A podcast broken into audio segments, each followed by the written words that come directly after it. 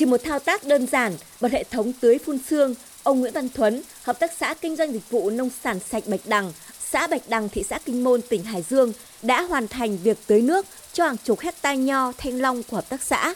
Trên mặt luống, ông Thuấn sử dụng hệ thống màng phủ, vừa giúp ngăn cỏ dại, vừa đảm bảo duy trì độ ẩm cho cây trồng. Hợp tác xã sản xuất và kinh doanh nông sản sạch Bạch Đằng hiện trồng hơn 600 hecta thanh long, năng suất đạt 45 tấn một hecta một năm. Ngoài ra, còn nhiều loại cây trồng khác như hành tỏi, rau màu. Năng suất, chất lượng cây trồng tăng lên, thu nhập của người dân ngày càng nâng cao.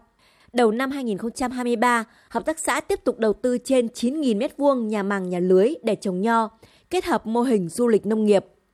Tiếp cận công nghệ cao thì đầu tiên ngay như tôi tôi cũng rất là bỡ ngỡ. Nhưng đến bây giờ thì tôi thấy đúng là áp dụng vào nó thay thế con người được đến khoảng 6-70%. Giảm sức lao động, tăng thu nhập cho bà con. Trước đây đáng lẽ ra thì mình làm đất máy móc bình thường thôi. Thế nhưng bây giờ đưa áp dụng công nghệ cao vào cày xong cái đã nền nuống gọn ghẽ rồi. Giảm sức lao động toàn bộ khâu làm đất đến 90%. Tỉnh Hải Dương hiện có gần 50 hecta nhà màng nhà lưới, trong đó, huyện Gia Lộc có diện tích nhà màng nhà lưới nhiều nhất tỉnh với khoảng 27 hecta, chủ yếu trồng dưa lưới, dưa chuột, rau ăn lá vân vân. Một số nhà màng nhà lưới ứng dụng công nghệ số, lắp đặt thiết bị giám sát và quản lý từ xa, kết nối với điện thoại thông minh để bón phân, tưới nước tự động. Gia đình anh Phùng Danh Viên, thành viên hợp tác xã Tân Minh Đức ở xã Phạm Trấn, huyện Gia Lộc, có hơn một mẫu nhà màng nhà lưới. Mỗi năm trồng 4 vụ dưa lưới theo tiêu chuẩn Việt Gáp, Global Gap. Dưa lưới của gia đình anh và các thành viên hợp tác xã Tân Minh Đức hiện đã có mặt ở nhiều siêu thị lớn trong cả nước. Theo anh Viên, đầu tư nhà màng nhà lưới cần nguồn vốn ban đầu lớn, nhưng chỉ 3 năm là thu hồi đủ nguồn vốn bỏ ra. Một hecta nhà lưới nhà màng giá cả mà nó ổn định thì lãi dòng đấy được 1 tỷ 2 đến 1 tỷ rưỡi một năm. Cái thuận lợi đấy không phụ thuộc vào cái thời tiết, mình sẽ quản lý được cái sâu bệnh dễ hơn ở ngoài trời. Thực ra thì mà làm cái nông nghiệp truyền thống ấy, phụ thuộc rất nhiều. Một là thời tiết, hai là thị trường này. Dưa lưới chúng tôi cứ một gốc chính vụ nó đạt khoảng cân tư đến cân 7 trên một gốc. Một mẫu về vị trí là 7.500 gốc. Giá bán bình quân là chúng tôi cứ 30 đến 35 nghìn. Phát triển sản xuất nông nghiệp hàng hóa tập trung, ứng dụng công nghệ cao và nông nghiệp hữu cơ là hướng đi được tỉnh Hải Dương chú trọng và đẩy mạnh. Tại các huyện của tỉnh đã hình thành nhiều mô hình tích tụ ruộng đất tập trung, ứng dụng đồng bộ tiến bộ kỹ thuật, cơ giới hóa vào sản xuất, giúp giảm chi phí và nâng cao hiệu quả kinh tế. Công nghệ phun thuốc bảo vệ thực vật bằng thiết bị máy bay không người lái được áp dụng tại nhiều vùng sản xuất.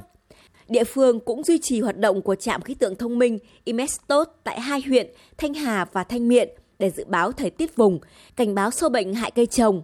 Tỉnh Hải Dương hiện có nhiều chính sách hỗ trợ các hộ dân ứng dụng công nghệ cao trong sản xuất như đề án phát triển sản xuất nông nghiệp hàng hóa tập trung, ứng dụng công nghệ cao, nông nghiệp hữu cơ giai đoạn 2022-2025, định hướng đến năm 2030, hỗ trợ diện tích lúa cấy máy, hỗ trợ liên kết sản xuất và tiêu thụ sản phẩm nông nghiệp vân vân. Ứng dụng khoa học kỹ thuật và công nghệ đã mang lại giá trị cao hơn cho nông nghiệp tỉnh Hải Dương, người dân gắn bó hơn với ruộng đồng. Trung bình một hecta canh tác trong nhà màng nhà lưới, người dân thu về từ 500 triệu đến 1,5 tỷ đồng một năm, cao hơn gấp chục lần so với trồng lúa và hoa màu thông thường. Tuy nhiên, theo ông Nguyễn Xuân Thơ, Chủ tịch Ủy ban nhân dân xã Phạm Trấn, huyện Gia Lộc, tỉnh Hải Dương, không vì thế mà địa phương phát triển diện tích một cách ồ ạt. Trong thời gian tới chúng tôi chú trọng lấy chất lượng, lấy thương hiệu để đảm bảo duy trì cái chất lượng đối với địa phương và tăng thêm cái thu nhập. Chứ còn bên Phạm Trấn đang dừng về cái số lượng. Thì đến nay thì bà con mới đang chú trọng về cái việc là sản lượng. Tại vì bây giờ giá trị thu nhập nó rất cao đối với vùng chất lượng cao này. Hiện nay đối với cái việc sản xuất thì cũng đang hướng tới sạch và an toàn. Hàng hóa sản xuất ra thì cũng từ đầu vào cho đến đầu ra sản phẩm là đều có bao tiêu và đảm bảo về chất lượng. Theo Sở Nông nghiệp và Phát triển Nông thôn tỉnh Hải Dương, hiện nay nhu cầu xây dựng nhà màng, nhà lưới và phát triển nông nghiệp công nghệ cao của người dân rất lớn. Mỗi năm, Sở nhận được đăng ký hỗ trợ xây dựng nhà màng, nhà lưới của các hộ dân lên tới hàng trăm hecta. Tuy nhiên, địa phương cũng cân nhắc trong việc mở rộng diện tích để đảm bảo chất lượng. Theo bà Lương Thị Kiểm, Phó Giám đốc Sở Nông nghiệp và Phát triển Nông thôn tỉnh Hải Dương, bên cạnh hỗ trợ trực tiếp cho sản xuất, địa phương chú trọng xây dựng thương hiệu và phát triển thị trường.